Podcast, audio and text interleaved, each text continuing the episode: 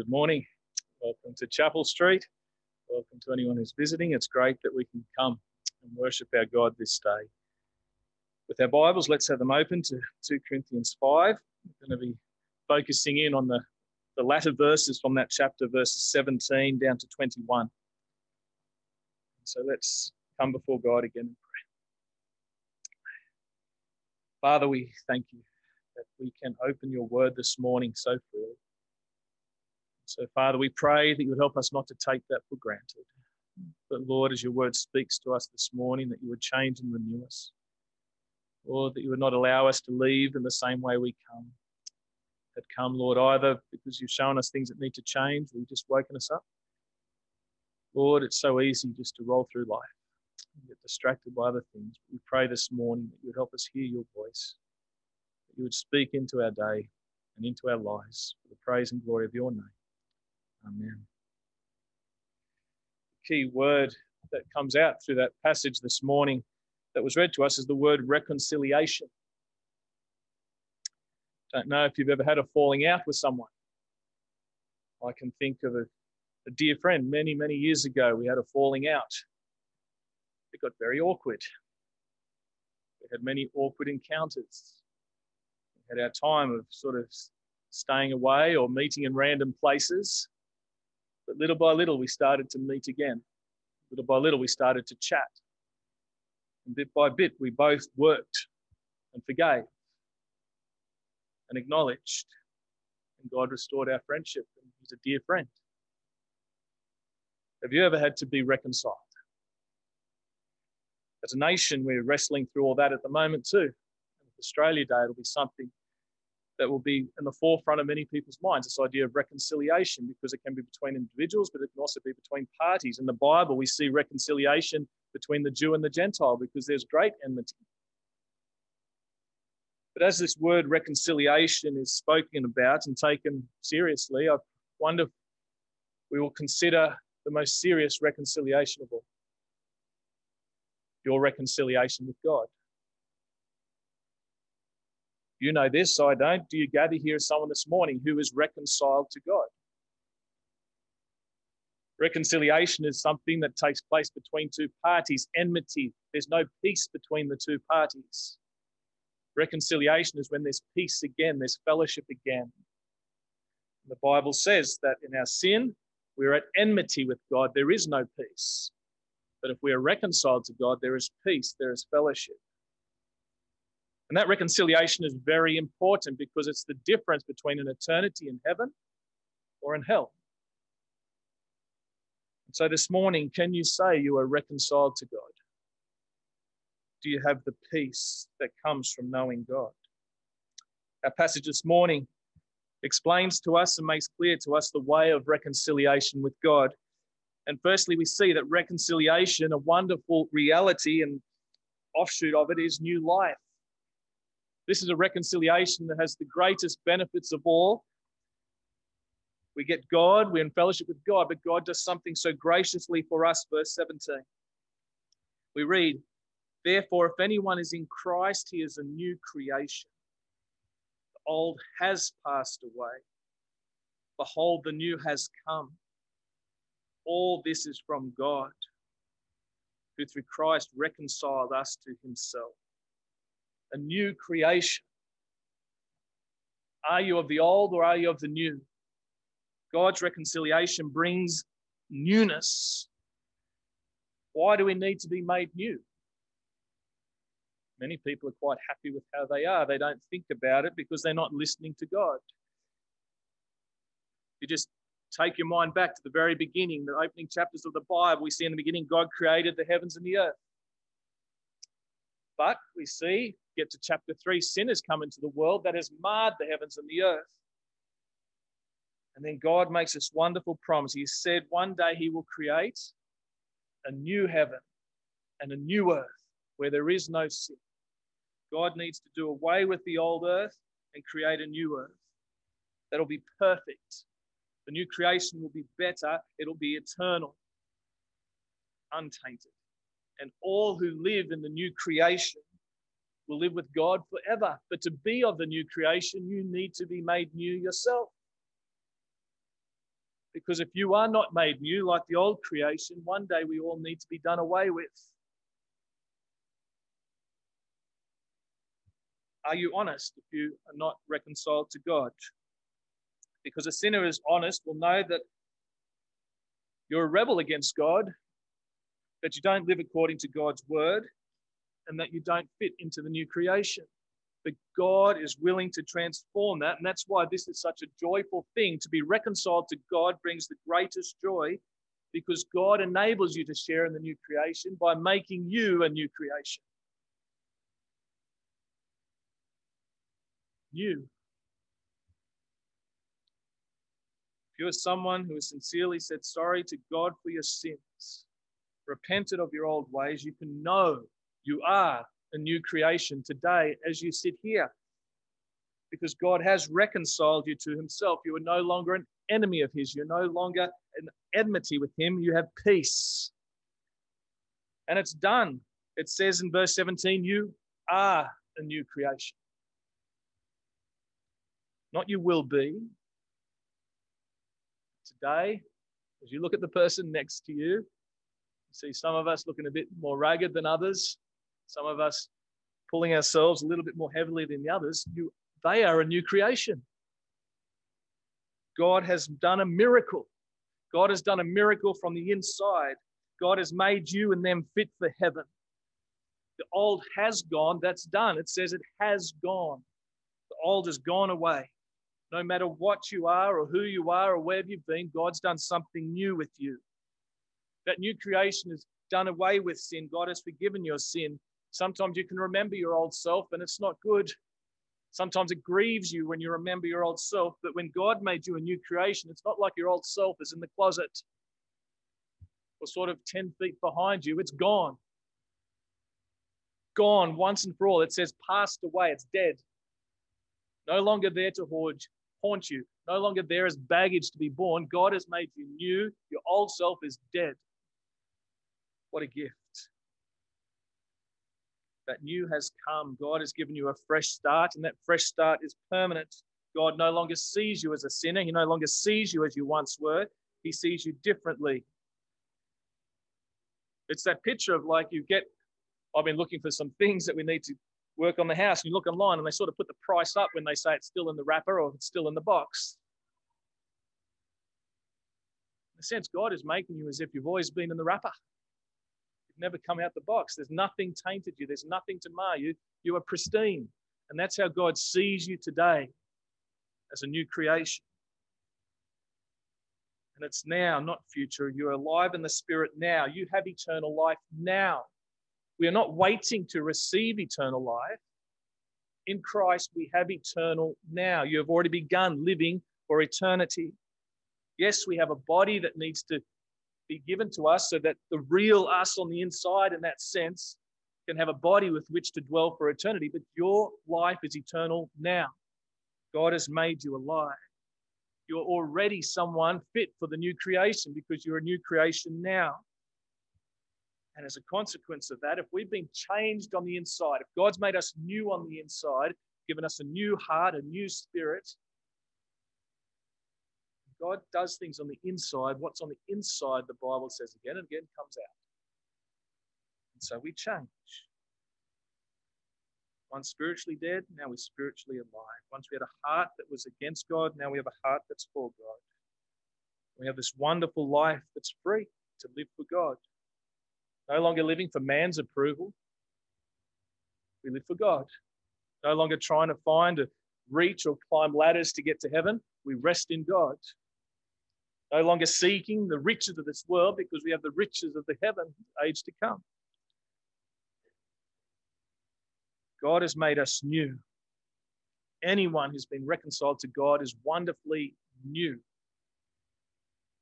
And here we see next that it is God's work, verse 18. All this is from God, who through Christ reconciled us to himself and gave us the ministry of reconciliation. That is, in Christ, God was reconciling the world to himself, not counting their trespasses against them, and entrusting to us the message of reconciliation. So we see it's God's work repeatedly. In verse 17, when it speaks of a new creation or the new has come, it's the new has come into being. Again, we remember creation. You didn't create yourself. There is no one at the end of day six of creation, when God looks at it all and said it's very good, that could say, I did it myself. God brought everything into being. God brought Adam and Eve into being. And in the same way, you going from your old self to your new self, God brought that newness into being. God spoke, just as in the beginning, God said, Let there be. And it was so. God said to you in His grace, Let there be in you, put your name there, a new creation. And it was so. God recreated you. He made you new on the inside, put life where there was death. And we see too, it's God's initiative. We don't go looking for God to be made a new creation.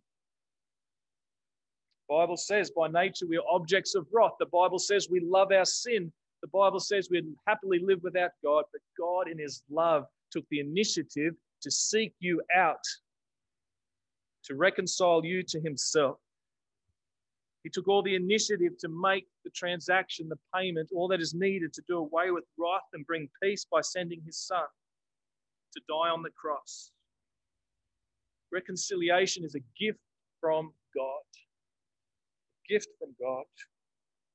That was all in Jesus, verse 19, in Christ. It says, in Christ, he was reconciling the world to himself. That's not a verse that's teaching us what some people call universalism, that somehow everyone's going to be saved. The Bible says there will be people in heaven and there will be people in hell. John 3:16 says, "For God so loved the world, he gave his only son, that whoever believes in him shall have eternal life." It's only those who believe in Jesus and share in Christ are reconciled. So two ways of thinking about this reconciling the world. Firstly, God's work of reconciliation is global. It's cosmic. There's going to be a new heavens and a new earth. What God has done through Jesus Christ is to redeem creation, a creation tainted by sin. And through Christ and only through the cross will there be a new heaven and a new earth. So God is doing something that's all encompassing. And two, we see it's reconciling the world. It's not just for the Jews. God is reconciling people from all over the world. The message goes to the ends of the earth. Jew and Gentile, people from every tribe, tongue, and nation. And that reconciliation is only in Christ. Reconciliation with God cannot and does not come through Muhammad or Buddha or through self help programs or self improvement. None of those things will bring reconcil- reconciliation with God. God is reconciling sinners to himself in Jesus. No Jesus, no reconciliation. In Christ alone. And there we see it's all of God, for he shows us mercy. Verse 20 says he won't count our sin, our trespasses against us. God does not need to reconcile you or me to himself. Our relationship is broken with God because of our sin. God is the offended party, we are the offenders. God is the creator, we are the creatures. God is the king and the judge, we are the culprits.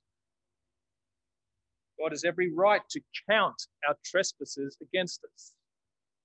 Not just every right, but every just, lawful reason. Divine justice demands the punishment for sin. But here we see God is merciful. Mercy is not treating someone as they deserve. And God doesn't treat you and me as we deserve. God takes the initiative. Reconciliation is all of Him, in that He doesn't treat you and me as we deserve. He doesn't count your sin against you. We get a we get anxious or concerned if just people near us know our sin. We have sin that we don't want others to know about, yet God knows all of it. He won't count it against you in Christ. How is that? Here's the next thing we see that reconciliation is through the cross. Verse 21. For our sake, he made him to be sin who knew no sin, so that in him, Jesus, we might become the righteousness of God. This is where the rubber hits the road. This is the truth.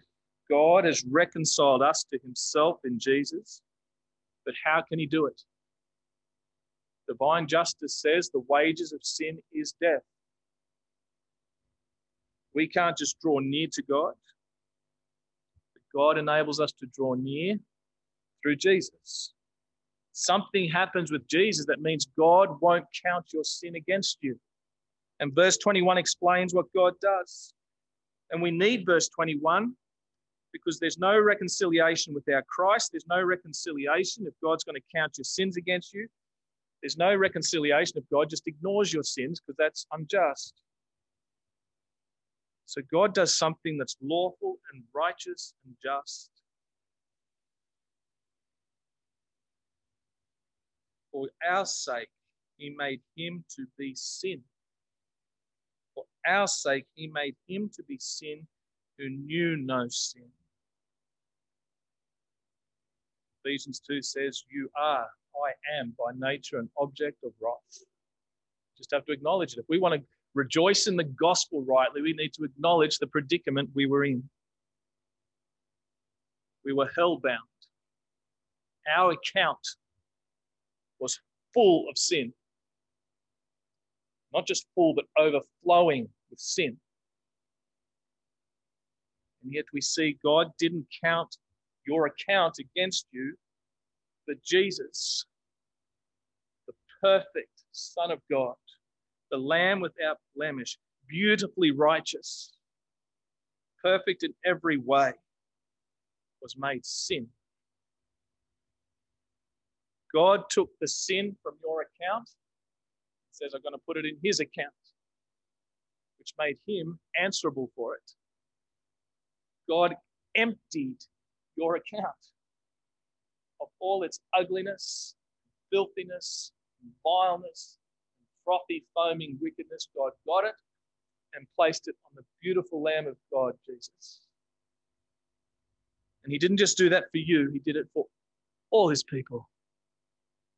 Christ's account was full of all the sin and filth and wickedness that God should count against you. And Jesus bore it. He had to pay for it. Jesus paid for all our immorality. Jesus paid for your lies. Jesus paid for your drunkenness. Jesus paid for your adultery. Jesus paid for it all because God counted him as you, and his wrath was poured out on him.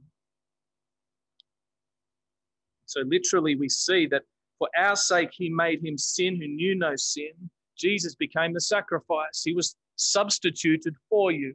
And that sacrifice, the Bible specifically calls as a propitiation. God is wrathful against sin, and He's the sacrifice that takes that wrath away.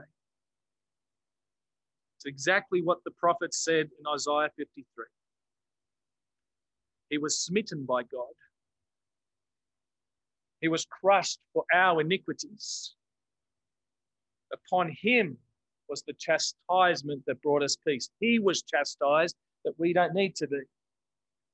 The Lord laid on him the iniquity, all our iniquities, to lay the iniquities of us all on Jesus. Isaiah 53, verse 10, a wonderful verse of grace. It was the Lord, it was the will of the Lord to do this, to crush him. And Jesus did this willingly. He laid down his life. Our sin was imputed or credited to Jesus, that we would have an account that's empty never taken out the wrapper, never marred, pristine. Your account looks the way Jesus did and does until God filled it with your sin. And the result, we become the righteousness of God. When Jesus paid for your sin, he paid it to the full. Just the little speck. Jesus, the lamb without blemish. He didn't even have a speck on him. And when he paid for all your sin, you have been left as someone who doesn't even have a speck on you. And that's how God sees you today in Christ, even though we struggle to believe that sometimes. so that you have become righteous and see the righteousness of God. Firstly, in understanding that, what God has done in reconciling you to himself is a work. It's the righteousness of God. God has been utterly lawful. Everything that took place on the cross is right. As the heavenly beings look on, they see a righteous work of God, and you're it. God has done this work through Christ. You are the righteousness of God at work. But we see that your account has become like Jesus. Do you believe it today that as you trust in Jesus, your account is empty? Empty. And Jesus, when you put your trust in Jesus, your account was always going to be empty. You weren't just forgiven for your sins up to the day you put your trust in Jesus and were reconciled to Him. Christ has paid for all your sins for your enduring reconciliation. Yes, we fumble and stumble and we let God down. The blood of Christ is ever covering that sin. As we live daily for Jesus, clinging to Jesus, your account is ever empty. Your account has become like Jesus. So reconciliation is with God is the most joyful thing. Reconciliation is utterly and thoroughly the work of God. Reconciliation is only accomplished through the cross of Christ. Because reconciliation is about enmity being replaced with peace. And the cross is our peace. So, a few things as we think about living a reconciled life. These verses are often used quite quickly to take us to the work of evangelism, but let's just slow up a bit and consider the verses as they are. Firstly, we see that there is a special responsibility, firstly upon the apostles, but then upon ministers in their ministry of reconciliation. We start with the apostles. The us repeatedly is Paul and the apostles. Excuse me, verse 18. It says, got Christ reconciled to himself and gave us the ministry of reconciliation. Verse 19, entrusting to us the message of reconciliation. Verse 20, we are ambassadors for Christ, God making his appeal through us. And then the Apostle Paul looks to the church. We implore you. God initially set the apostles apart as the ambassadors, as the ministers of reconciliation that picture of verse 19 is literally that God got entrusted. It's literally God put the word in them. God put the logos in them. It's like a treasure. The gospel, this treasure of eternal life, of us being reconciled to God, God took that message and He placed it in the apostles. That they had to speak it out as they went around the world. It was a message that they were entrusted with, a message they had to proclaim. So there is only one message of reconciliation. It's the apostolic message, the one we get in the Bible. As the millennia have gone by, we don't have the message of reconciliation as it's given to you. We must hold fast to the one message of reconciliation. Paul writes to Timothy and says, As I've given you the message, now you need to find men in the church to whom you can entrust this message, and they're responsible to make sure you don't deviate from it. And that passes not the baton. And so, pastor, a minister's primary foundation responsibility is to guard the gospel, to speak it to the people, to take it to the world, to make sure we don't shift from the Bible. Because when we shift from that ministry, that word, we see in verse 20 God making his appeal through us. To say, I'm not interested in this message, is to say, God, I'm not interested in your word. You're not rejecting man, you're rejecting God. So as we read the Bible, as we hear the gospel, we're listening to God. And secondly, we see the ministry of reconciliation that Paul is focused on here. Is he first goes to the church. Verse 20. Therefore, we are ambassadors for Christ, God making his appeal through us. And this is the verse that stood out to me in a way that hasn't previously. We implore you, the church, the people of God in Corinth, And for us today, the people of God in Armadale at Chapel Street, we implore you on behalf of Christ, be reconciled to God. Apostle Paul would get up today and say, Be reconciled.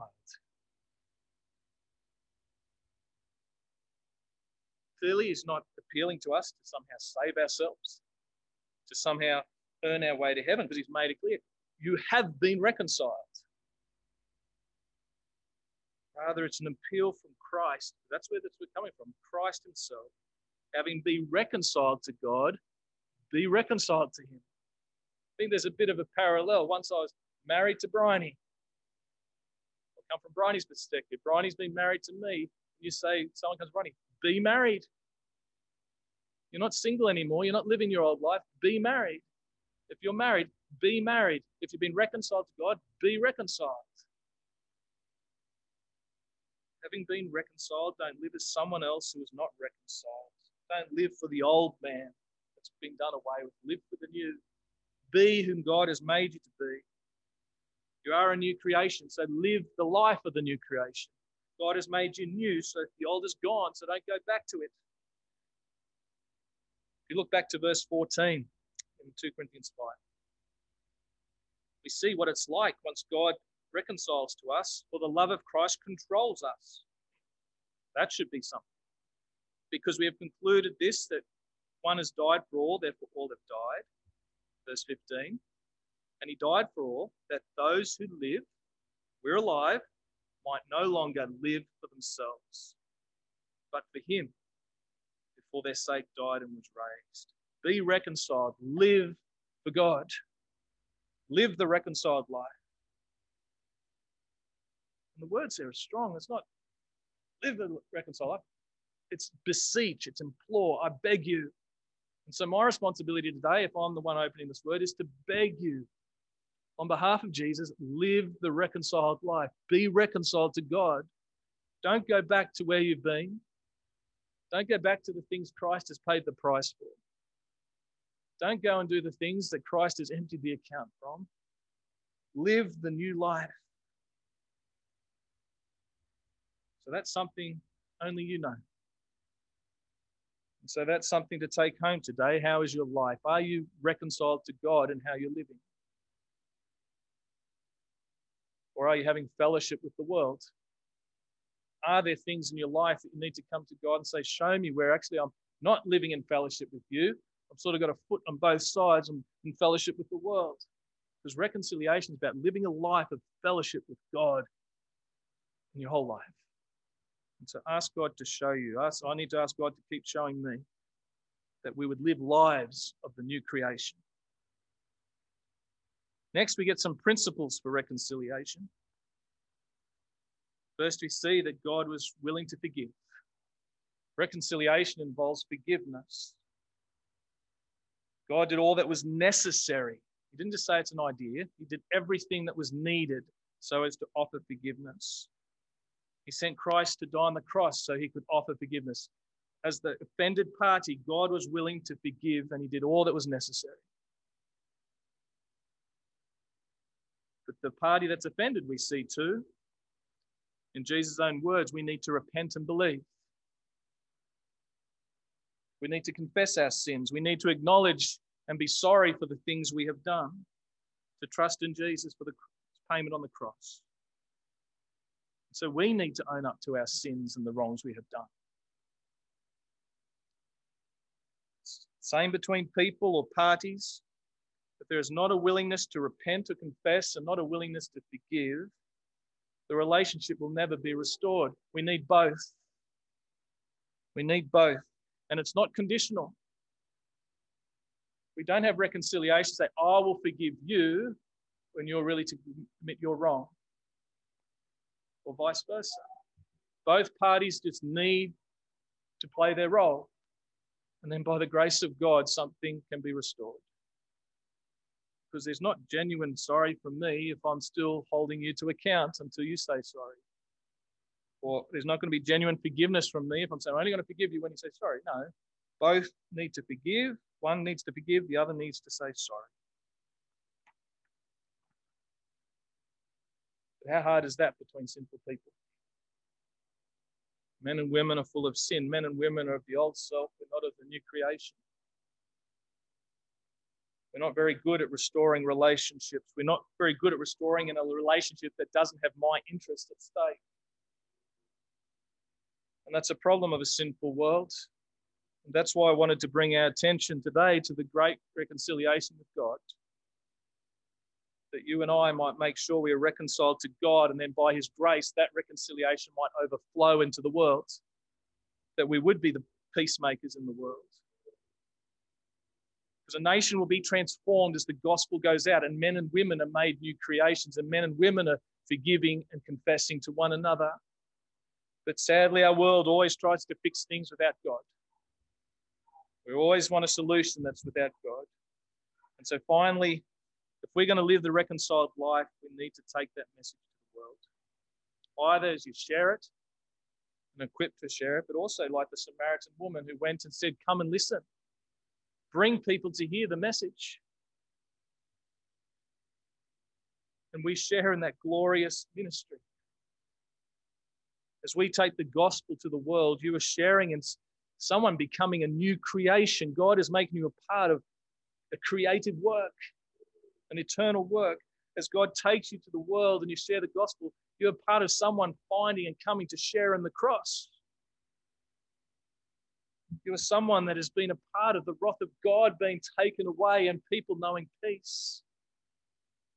You're part of building up the kingdom of heaven. being peacemakers. Let's remember the ministry of reconciliation, the gospel. Men and women might make their peace with God, and we pray might make their peace with one another. And so today, have you been reconciled? It's the most wonderful thing. Your account is empty. And if you have been reconciled, are you living as a reconciled person with God? I'll pray. Father God, we thank you for the facts, the truth of the gospel. That in Christ, as we hear these truths, Lord, it's not feeling, it's not emotion, it's not just a desire, it's a fact that you have emptied our accounts of all our sin. We thank you so much. So, Father, this day, please stir our hearts. Lord, as you have forgiven us, may we be quick to forgive others. Lord, please show us where we may be seeking fellowship with the world rather than fellowship with you. Help us to live as men and women of the new creation in joyful fellowship with you. In Jesus' name.